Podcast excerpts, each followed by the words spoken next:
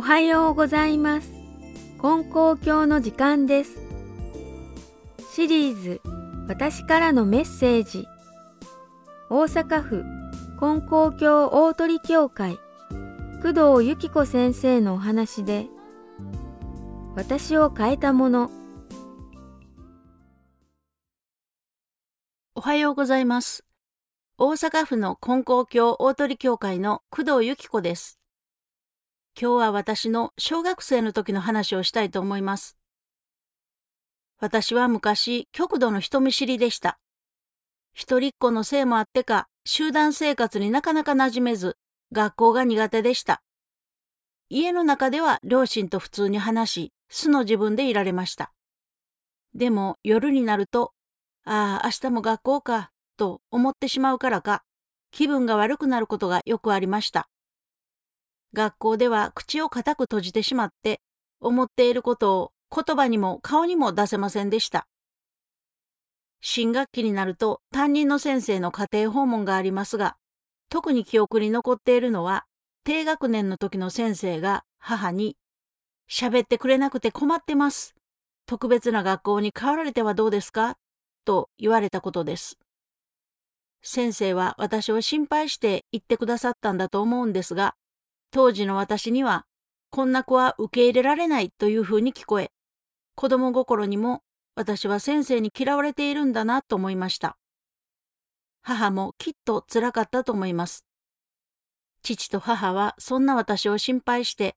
どうか娘が都合よく学校生活を送り、自分の思っていることを表現できますように、と毎日神様にお祈りしてくれていました。そうして月日が経ち、私は5年生になりました。その時の受け持ちの先生が、木村義雄先生という当時36歳の先生でした。先生は私が問題のある生徒だというのを聞いておられ、最初から意識して私のことを見てくれていたそうです。そして先生はあることを思いつかれました。それは先生への手紙というノートを作り、そこに授業のことでも友達のことでも何でもいいから自由に書いて出してくださいというものでした。それを聞いて私の心が動きました。私は全然おしゃべりができないけれど、書くことならできるかもと思いました。最初に何を書いたか覚えていませんが、印象に残っているのは、先生がいつも私が書いた文章と同じぐらいの長さで丁寧にお返事をくださったことでした。返事の最後に先生手作りの動物シールが貼ってありました。毎回シールのイラストが変わるので、それを見るのも楽しみでした。先生とのやりとりが続いて、だんだん私の中で変化が起きてきました。感情を全然出せなかった私が、先生への手紙の中では、嬉しかったこと、悲しかったことを素直に言えるようになりました。私の心が開くきっかけとなった先生への手紙ですが、さらに私が変わるもう一つの出来事がありました。それは6年生の時です。夏休み中に体験したことを作文にするという宿題が出ましたが、私の書いたものが選ばれ、学校を代表して発表することになりました。市内に16校の小学校がありまして、それぞれの代表者がうちの学校に集まり、順番に発表していくというものでした。親は驚いて、これは大変なことになった。この子にはできないからお断りしないと、と思ったそうですが、木村先生にこう言われました。これは校長先生とも話し合って決めたことです。娘さんにとってもいい経験になると思いますから。それを聞いて、両親も応援してくれました。木村先生は日曜日なのに学校に出てきてくださり、発表に向けてのお稽古をしてくれました。行動で名前を呼ばれたら、ステージの横から階段を上がり、定位置につくと、まっすぐ前を向いて、一呼吸置いてから礼をする、という所作を教わりました。当日は、うちの学校の6年生全員と、市の教育委員会の先生方も来られました。私の両親も来ていました。ドキドキしましたが、無事に発表会を終えることができました。その時の様子を後日木村先生が学級通信に載せてくださいました。このような内容です。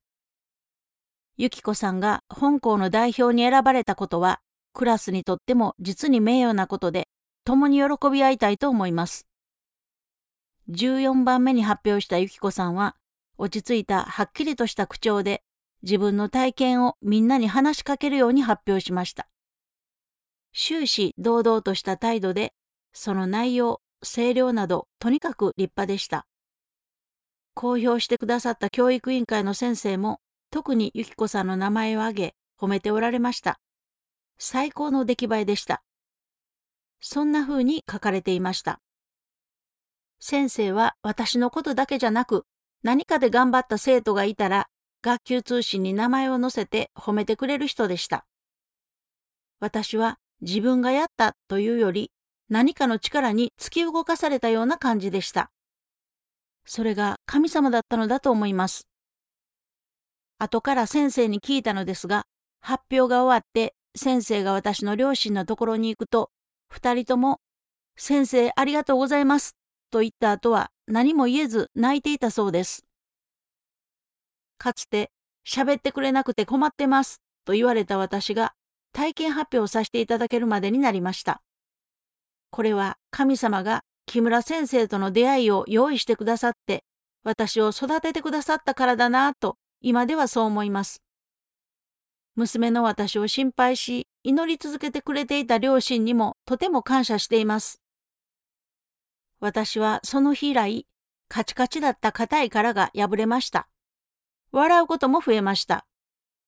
そして歳月が流れ、私は23歳で根高教の教師になり、結婚もし、二人の子供を授かりました。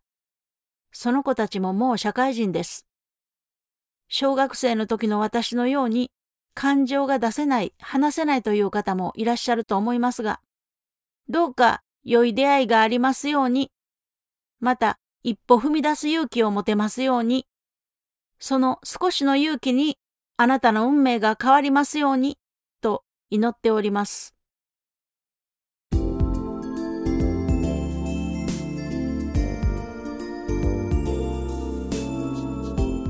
私を変えたもの金光教大鳥教会工藤由紀子先生のお話でした。悩みを一人で抱えていませんか？金光教ではあなたの気持ちに寄り添いじっくりお話を聞かせていただきます。金光教についてお知りになりたい方やお近くの教会をお探しの方ご意見ご感想は金光教のホームページからメールをいただくかまたは郵便番号719-0111岡山県金光町金光教本部ラジオ係までお便りをお寄せください今日も放送を聞いていただきましてありがとうございました。どうぞ良い一日となりますように。